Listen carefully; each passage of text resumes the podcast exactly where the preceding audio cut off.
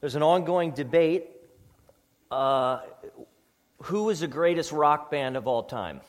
All right, I, I don't know who the greatest rock band of all time is, but I, I think U2 has to be at the top. Uh, 22 Grammys, more than any other band, more than 150 million records sold worldwide. Rock and Roll Hall of Fame in their first year of eligibility. Great, great band. In 1987, U2 released a single that was entitled, I Still Haven't Found What I'm Looking For. Now, gospel, this is interesting. Gospel music actually uh, is kind of behind and influencing this huge hit. Some even say that the song ranks among the greatest tracks of history, music history. One rendition of the song, U2 sang with a church choir in a church which I found uh, pretty interesting. And there's no doubt that if you listen to the song, it has strong tones of spiritual yearning and searching. Bono, who is U2's lead singer, said the song was an anthem of doubt more than faith. The song describes a spiritual search for something, and the melody conveys this obscured message I believe in the kingdom come then all the colors will bleed into one, bleed into one. Well, yes, I'm still running. You broke the bonds and you loosed the chains, carried the cross of my shame, of my shame. You know, I believed it. Clear references to Christ, right? The kingdom, the cross, taking away shame. And yet the refrain of the song is as follows But I still haven't found what I'm looking for. Over and over again, but I still haven't found what I'm looking for. Isn't the song a confession of sorts? I'm still searching for something because nothing is doing it for me, even Jesus.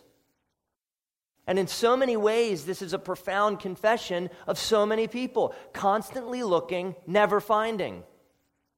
Similar to the song, I, I was told about a guy who said that he tried Christianity and it didn't work for him. It's peculiar. Some think they've tried Christ with poor results, but yet they are still searching for something, which implies that they never really had Christ to begin with. They never really trusted him. They never really tasted of his goodness because those who do, they stop looking. They found what they've been looking for. I'd like to ask you three questions this morning. Number one, what are you looking to gain out of life? What is it that you really want? That's question number one. Question number two Have you found what you're looking for? Are you at rest with, with what you've encountered? And three, are you ready to be changed? First question What are you looking to gain out of life? Um, we all desire something out of life. And those desires direct our behaviors. We want something, and so we organize our lives around the pursuit of that something.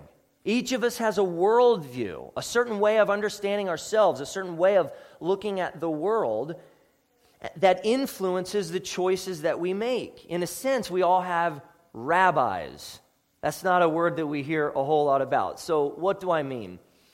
We all are disciples of something or someone, some rabbi. Maybe we follow culture or some uh, certain philosophy or religion, or maybe it's pragmatism for us, whatever works. But whatever it is, whatever our worldview, it influences us and leads us. We follow what appeals to our desires the most. It's pretty simple. Well, why the rabbi analogy? Uh, look at verse 35. It says, The next day, again, John was standing with two of his disciples. So we know that John had disciples. Well, what are disciples? Disciples are students, learners who follow after a certain leader to eventually become like that leader. A friend of mine in Pittsburgh, he is just a creative, blessed guy, an amazing uh, metal worker. He can do incredible stuff with metal. He works with uh, wood as well. And there was this masterful and well known woodworker in Pittsburgh, and Ethan, my friend, worked with this guy. He was learning his trade, learning the business, refining his skills um, by studying under this, this craftsman. And that was really valuable experience because he was able to feed into Ethan, and Ethan was able to learn more and, and to take his skills to a better place. Well, John the Baptist was a rabbi, he was a teacher. People spent time with him learning beneath his mentoring. John was the forerunner of Jesus, bearing witness about him, so that, as verse 7 says, all might believe through him. So, John's goal was to teach and lead and mentor people beyond himself to Jesus Christ. The whole purpose of his life. He was a rabbi. Well, why did people follow John? Well, people followed John because he offered them something. He taught what their soul most craved and desired forgiveness, cleansing from sin, and the coming Messiah. They followed John because there was something about his ministry that captivated them to the deepest level. And so they followed him. They learned from him. They heard to whom he was pointing. They wanted freedom. They wanted liberty from the oppression of their own guilt. They wanted something out of life, and John was helping them get what they most wanted. Well, Jesus had disciples, he still does. Millions of people sit beneath his teaching and learn from him and his influence because they desire something that Jesus has. Matthew 11, 28 through 30 illustrates this. Jesus is speaking to a crowd of his disciples, and he says to them, Come to me all who labor and are heavy laden, and I will give you rest. Take my yoke upon you and learn from me, for I am gentle and lowly in heart, and you will find rest for your souls. For my yoke is easy and my burden is light. You have to understand what Jesus means here. People are emotionally and morally and spiritually exhausted, tired they don't measure up. They know they don't measure up. And that process of carrying the weight of their guilt and sin is just morally exhausting. People carry a heavy moral burden, but Jesus invites the morally fatigued to come to him, to take his yoke upon them, and to learn from him as their rabbi. Now, when you hear yoke, don't, don't let your mind go to a beast of burden. All right, a big, uh, you know, the oxen are pulling this heavy, burdensome cart along. Instead, think about you having to carry a five gallon, uh, two five gallon buckets of paint one mile. Now, that's going to hurt your hands. All right, you, know, you can balance it out, but it, it's going to hurt your arms for a while. So instead, you grab a plank and you tie some rope attached to the buckets to each end of the plank. And then you put the plank on your shoulders, which disperses the weight, and you can lift with your legs and you can carry it much more effectively because it disperses the weight and makes the load easier to carry. That's what Jesus is saying. The yoke of Christ is easy and light. It actually produces rest for your soul. There is a yoke. He is your rabbi. Jesus does have certain demands, but when we have Him, the load is lighter. It's easier. He takes on the load. Jesus calls to the morally exhausted Come to me, learn from me, let me teach you, let me invest in you, because I'll give you the rest that your soul craves every day. People follow Jesus because he meets the deepest, most fundamental need of their soul spiritual rest and peace with God. And we all have desires. We all have beliefs that direct our behaviors. We have rabbis. We carry a certain yoke, something that profoundly influences our behavior because we want something out of life. And we turn to some yoke, whatever that yoke may be, because we believe it will give us what we want. Here's what I'm getting at you all follow something something that greatly influences your behavior. If it's the culture, then you're following the popular philosophy that says if it feels good, do it. Indulge.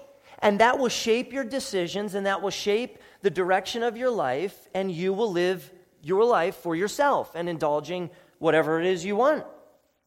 Tons of people all around. Our culture is built on that philosophy. So if, if culture is your rabbi, that's what you do. Well, how does this play out in our text? Verse 36, take a look. And John looked at Jesus as he walked by and said, Behold the Lamb of God. He repeats what he said in verse 29, at least some of it that we looked at last week. So John stood with two of his disciples. They're with him, learning from him. There they are together. And he sees Jesus walk by, and he draws attention to Christ and says, Look, there is the Lamb of God. Jesus probably was walking at a distance. I don't know if he heard him, but probably not. There's the Lamb of God. Verse 37 The two disciples heard him say this, and they followed Jesus. Did you get that? They heard what he said about Jesus, and they left John and went to follow Jesus. John no longer has those two disciples, he lost them. John was an incredible leader. He was faithful to his calling. He directed people past himself to Jesus, the ultimate purpose of his life and ministry. That was success on that day for John. Imagine Sony executives saying to consumers looking to buy a certain stereo system, you know, if you really want speakers that kick and crank, you ought to check out the Bose outlet. That, that's not good for business. You want them to buy Sony, right? Not Bose. You don't point them away to some other company. However, John's leadership paradigm was just completely different.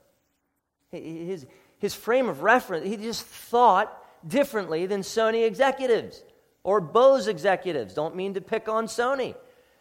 He, he actually understood his highest ministry objective to train others to move beyond himself to Jesus.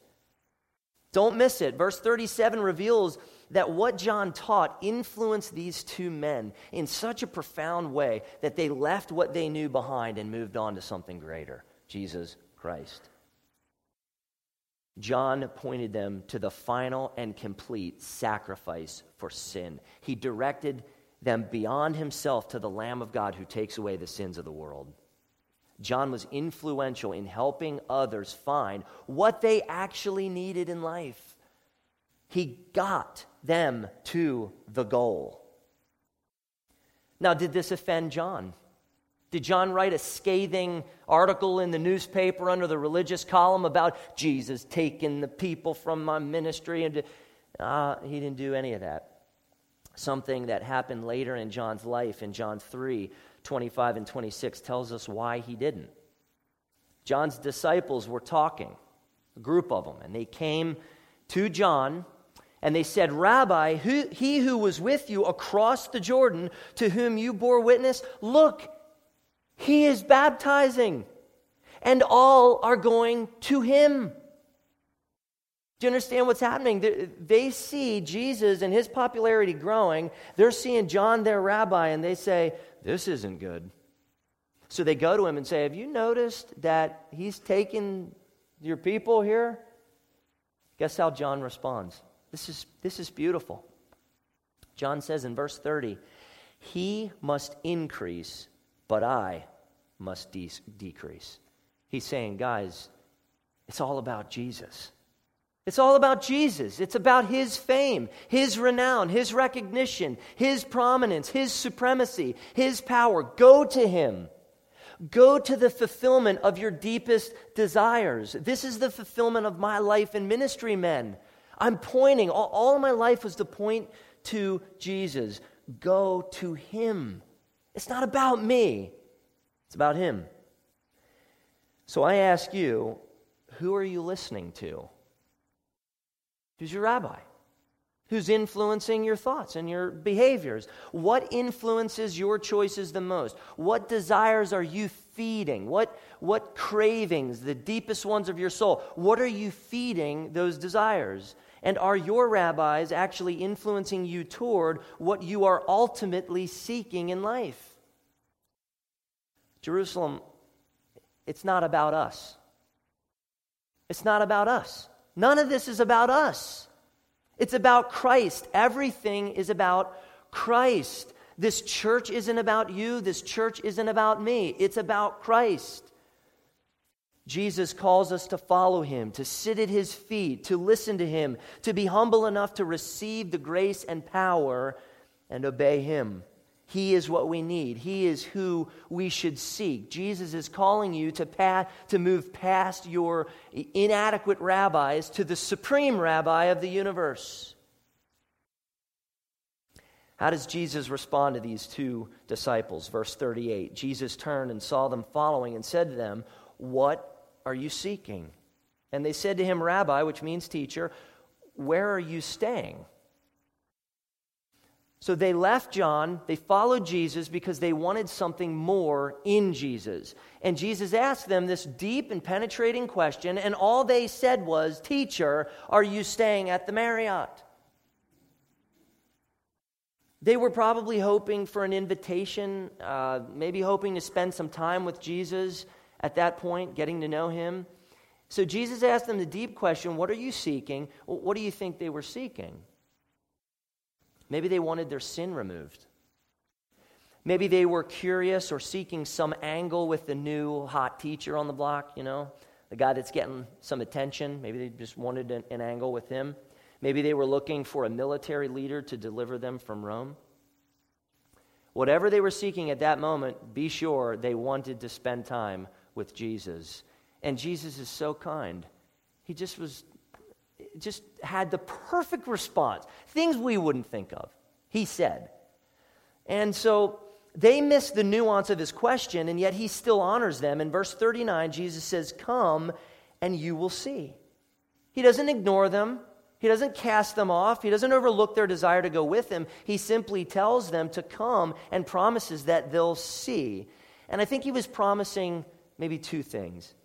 You come and you'll see where I where I live. But I think it was more profound than that.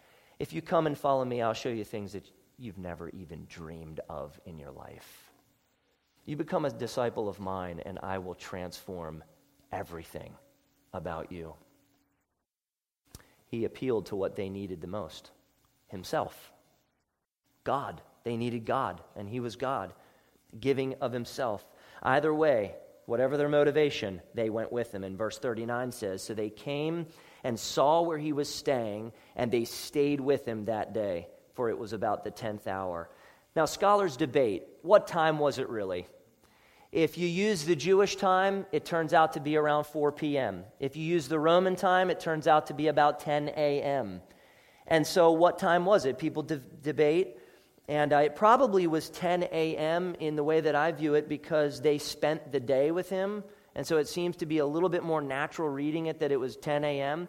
But, but the question really stands why is the time of any significance? Why put that it was the 10th hour? Well, verse 40 says Andrew was one of the disciples that left John, followed Jesus, but the other is not named in the text. Now, if you know from some of the other weeks, we know that John didn't name himself in his own writing. And so it's reasonable to believe that this was John, the apostle. It's reasonable to believe that John noted the specific time of the event because the time meant something to him. It struck him in a way. I think from that moment on, John's life was forever changed. And so he remembers that moment when Jesus came into his life, when they found the Messiah, and he marked it and just remembered it. And so he includes this in his book. This encounter with Jesus changed his life. One scholar wrote, the author was himself one of these disciples. That day with Jesus changed his whole life. It made such a deep impression upon him that he never forgot the exact hour when the invitation had been received and the decision to accept it had been taken. End of quote. Andrew and John knew what they wanted most out of life. They knew. They had thought about it before. They wanted the Messiah. They wanted the anointed one to finally come. Could this be the day? Could tomorrow be the day? And the day came. Second question Have you found what you are looking for? Have you found it? Some people always seem to be searching, just perpetually searching, but never finding, always running one thing to the next with discontentment, always cha- uh, chasing them from behind. And they look and they look and they look, but they never get anywhere in the looking. They never land. They never get the rest of just saying, I'm home. This is what I believe. This is what it is. I have found it. No, they just keep looking. And what that's called is spiritual blindness. Inquisitive as it may appear, it's spiritual blindness. And what ends someone's search? God's grace.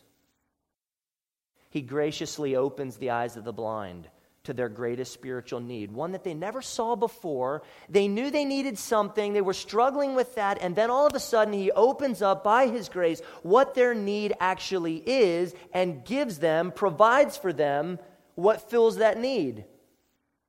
Andrew was anticipating the Messiah, and when he found him, he went and he told his brother Simon, He's here in the flesh. You know what we were talking about last week? He's here. The Savior that we've longed for, that we've craved just the day when He would show up, we found Him. And so many people can't even realize that what they are essentially searching for, the hole inside of them, is actually a need for Jesus. But they miss it. They chase after inferior pleasures because they can't see what Andrew saw in the Messiah. After many years, by grace, Andrew found what he was looking for, and he landed. Long ago, the, they say the first place that the gospel really shows up in the scripture is Genesis 3:15, the gospel of Jesus Christ in Genesis. Um, God made a promise to Satan, and he said, He shall bruise your head and you shall bruise his heel. Who's the seed he's talking about that's going to stomp on the head of the serpent? It's Jesus, the conquering Messiah. A seed was coming, a Savior, to crush the head of the serpent. Adam wanted it, Abraham wanted it, Isaac, Jacob, Moses, David, Solomon, the prophets, they all yearned for the coming day of that anointed one who would crush the head of Satan. Andrew said in verse 41, We have found the Messiah, or we have found the Christ.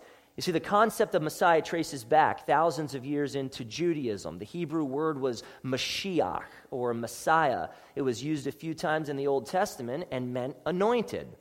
And then Christos, or Christ, was the word for anointed used in the Greek translation of the Old Testament.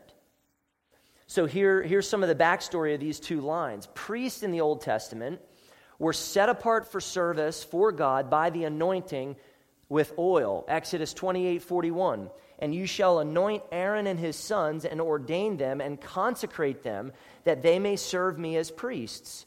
These men were marked for a significant and unique duty through the anointing of oil.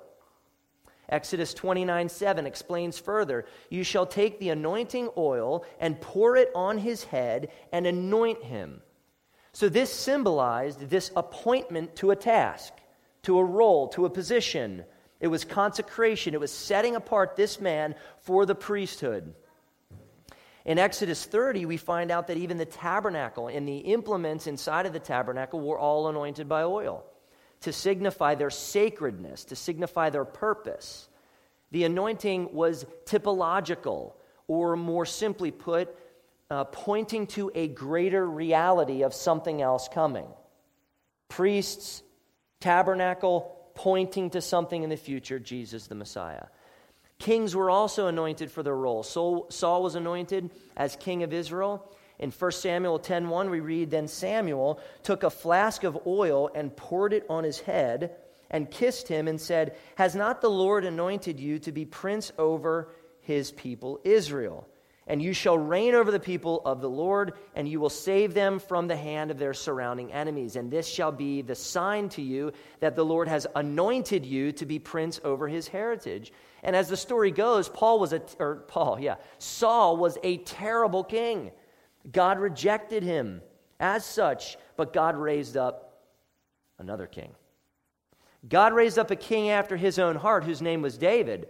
1 Samuel 16, 12, and 13 says, Now he was ruddy or red. His skin was red and had beautiful eyes and was handsome. So maybe he looked like Zac Efron. I don't know. Anyway, the Lord said, Arise, anoint him, for this is he. Then Samuel took the horn of oil and anointed him in the midst of his brothers, and the Spirit of the Lord rushed upon David from that day forward. God chose David, God anointed David, and yet David only typified a greater anointed king to come. His whole life pointed to something greater and something beyond him. Priests were anointed, the tabernacle was anointed, kings were anointed. But beyond all of these things, God prophesied that he would raise up an anointed one, a Messiah, a Christ, chosen by him for a unique mission.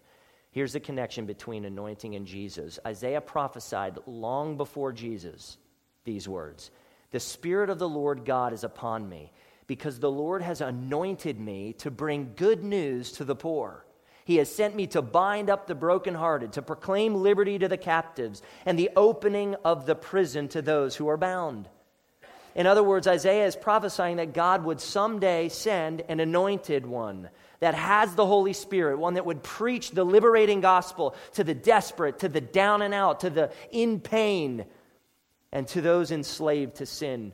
So, from Isaiah, when he wrote those words, advance many years to Jesus, to Luke 4, where Jesus had traveled into Nazareth, his hometown. He's in the synagogue with the people, and he stood up to read from the Old Testament scroll that was given to him. So he opened up the scroll, and this is what he read The Spirit of the Lord is upon me because he has anointed me to proclaim good news to the poor. He has sent me to proclaim liberty to the captives and recovering of sight to the blind, to set at liberty those who are oppressed, to proclaim the year of the Lord's favor. He read Isaiah. And after reading, Jesus rolled up the scroll, handed it back to the attendant, and he sat down. Well, by this time, everybody is looking at Jesus. They're like, what's happening here? And this is what Jesus says to them Today, this scripture has been fulfilled in your hearing. You know what you were waiting for all along? I am He. I'm the Messiah. I'm the one. I'm the chosen one of God, anointed, appointed for this special role. Surprise. Back in time a little bit to John 1, Andrew went to his brother Simon and said, We have found the Messiah. We have found the Christ. Brother, we, he has finally come. And we have found him. The Messiah is here, the one that we heard about, the one that, you know, we grew up learning about. He's here, Simon. Now, how is Andrew sure? Christina and I talked about this a little bit. How is he sure that Jesus was the Messiah? How did he know? What was the mark? I thought of three things that might be helpful to think this through. Number one, John the Baptist received supernatural revelation and confirmation that Jesus was the one. And he relayed that to Andrew and the other disciples and his other disciples. God showed it to John the Baptist. And on that authority, John relays that to his disciples and teaches them. So this is this is supernatural revelation that confirmed the identity of Jesus. Number 2, these two men spent time with Jesus, listening, talking, maybe eating a meal with him, and according to Mark, Jesus spoke with authority unlike the scribes. So much so that people were just astonished at how this man spoke. And so I think in that short amount of time, in that day, when they sat and were meeting with Jesus, they sensed this one is completely different. His authority just strikes with a different tone than all the other religious people I've ever heard. Number three, the two men were committed Jews waiting for the arrival of the Messiah. They were waiting for him, they were looking for him. And so when he came, they were already prepared and ready. Well, certainly they didn't understand everything at that moment, but Jesus nonetheless gripped these men with power and authority and purpose. Jesus is magnetic. If you give Jesus time, if you read the Gospels, if you read all of the scripture which is about Jesus, you will find he is magnetic. You want to be around him, he draws you in. He says things that, what on earth does that mean? Uh, just the depth of this man. The power of the Holy Spirit was upon him, and of course, he proved himself. If you attend a dinner party, you get invited, and then one of your friends says, Oh, and by the way, one of the 76ers is coming. And you're like, Really? And you're like, I'm not really into basketball, but that's kind of cool. And so you're sitting there. When a guy walks in and he's 6 foot 11, 290 pounds, you're probably going to have a little idea of who the 76er is. You'll probably be like, I think that's probably him. You know, I don't know for certain because I don't know his name, but kind of looks like a basketball player. So many people miss Jesus. It's obvious right in front of their face, but they miss him. And I believe it's possible to know Jesus, to know what he's about, to know what his teaching was, to know how he lived his life, and to still say, no, that's not it. I, I still haven't found what I'm looking for. And the reason for that is spiritual blindness. That's what Paul described in 2 Corinthians 4 3 and 4. And even if our gospel is veiled, it is veiled only to those who are perishing. In their case, the God of this world has blinded the minds of the unbelievers to keep them from seeing the light of the gospel of the glory of Christ, who is the image of God. People are blind, they can't see spiritual realities. They can't see the glory and power of Jesus because they are distracted by the ploys of the God of this world. Money, success, power, fame, approval, image, pleasure are all blinding distractions from the satisfying glory of Christ. Jesus has already asked the question What are you seeking? And I ask you, have you found what you're looking for? Just understand one thing this morning, folks, that if you're living your life for anything other than Jesus Christ, you need to understand that there is a better, superior, more fulfilling pleasure and joy that you are absolutely missing. You are on the outside of better joy. You're not in the huddle because you don't know Jesus, but you stand invited to come in to your greatest pleasure and delight. It's not without invitation. But if you're not following Jesus, you must know you are on the outside. You don't have what Christians have but you just need to come to Christ to gain what you never had before, to gain your superior pleasure. Without Jesus, it's just so much a different picture. Um, you're just running full speed into a wall of discontent. The last question is an important one. Are you ready to be changed? Look at verse 42. Andrew brought his brother Simon to Jesus. Jesus looked at him and said, So you are Simon, the son of John. You shall be called Cephas, which means Peter. Now imagine someone coming to you and they, they say, Oh, so you're the son of son. I get, okay, good, good, good. From now on, your name is Bertrand, which means bright raven. You're like, oh, what? No, it's not. And don't call me Bertrand. That's not my name. No one can just come up and change your name. Who does that? Jesus does. Why? because he has all authority over the universe and everything in it. This is God in the flesh. This is the one. This is the creator of all things. He changes whatever he wants. And he didn't just change Simon's name to be weird or as some cruel joke or some power play. He changed it because he was changing Simon. Kephas is the Aramaic equivalent for Petros or stone or rock in the Greek. Jesus has the power and authority to change people, to give them a new name. That's what he was doing with that with Peter. The most likely reason Jesus changed Simon's name to Peter was because of what Peter would become. Jesus knew Jesus would transform him. Jesus said, You shall be called Cephas. And Jesus used the, the verb there is in the future tense. It's looking forward to what's happening. Grace would radically change Simon. Jesus would invest in him, teach him, disciple him, and give him the Holy Spirit so that he transformed Peter into a pillar of the church, into one of the most effective pastors and missionaries the world has ever seen, a preacher of the gospel, and finally a martyr who would die for the glory of his Messiah. And it all began by Peter's brother coming to him and saying, We have found the Messiah.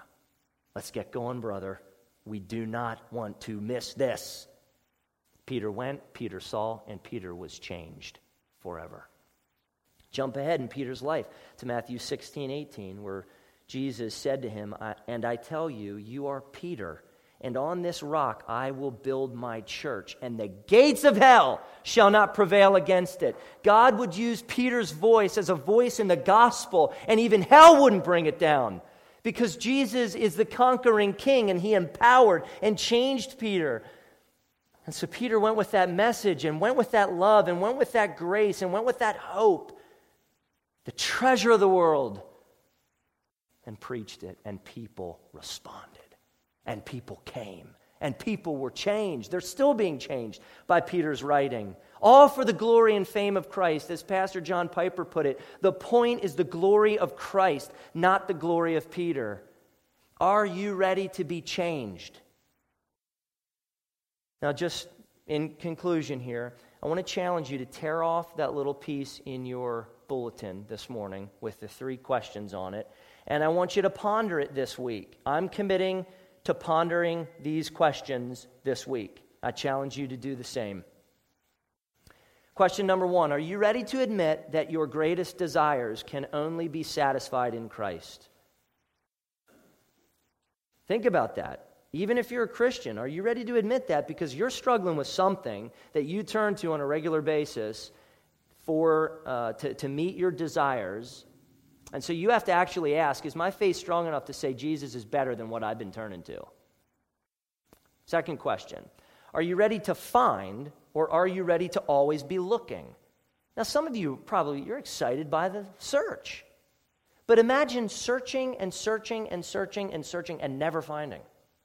That would just be you're on the beach, you know, you're looking for the metal, the metal detector, and you never come upon anything. Someday I'm going to do it. Someday I'm going to hit that ring or that quarter, you know, whatever. Imagine just perpetually searching, never finding. Are you actually ready to find? Third question Are you ready to follow Jesus at all costs and never be the same again? Some people are so content just to rest in where they are. They never want to get beyond the place that they are. But God calls us beyond where we are. He calls us to continue to grow. Do you actually want to do that? Do you want to be changed? Or are you content just to be how you are forever? That would be quite sad if you were content. And these are valuable questions for the non Christian and the Christian. They work for both. So, whatever camp you're in, it, it, it works. Deep evaluation of our hearts and lives is always a profitable exercise. So, what are you seeking? What do you really want out of life? I think that is what Jesus was most profoundly asking in our text, and I think he's asking it of you. What are you seeking? And I know beyond a shadow of a doubt that Jesus is clearly telling you, I am the Messiah. I am the chosen one. I am the anointed one. I am the one that your soul craves. I'm the answer. Just listen, just come. Proverbs 8:17 is the answer. Those who seek me diligently find me. Let's pray. Father in heaven, this is a, such a clear word from your text, from your word, from your Bible. And I pray, God, that we can hear exactly what the Holy Spirit wanted us to hear this morning. All of us coming uh, from different lives, we're different people, and yet, God, we're so similar because we long for the same thing. It can be disguised sometimes. We don't always recognize that it's a longing for you. But inside of us, there is this craving that our soul would find rest and peace and happiness. And so I pray that you do a work of the Holy Spirit in this congregation, in this community, that people will say, I have found what I am looking for. I've found the Messiah my Savior, my King, my joy, my delight, my everything. And I am landing with Him. I'm following Him. I pray that you do that, God. In Christ's name we pray. Amen.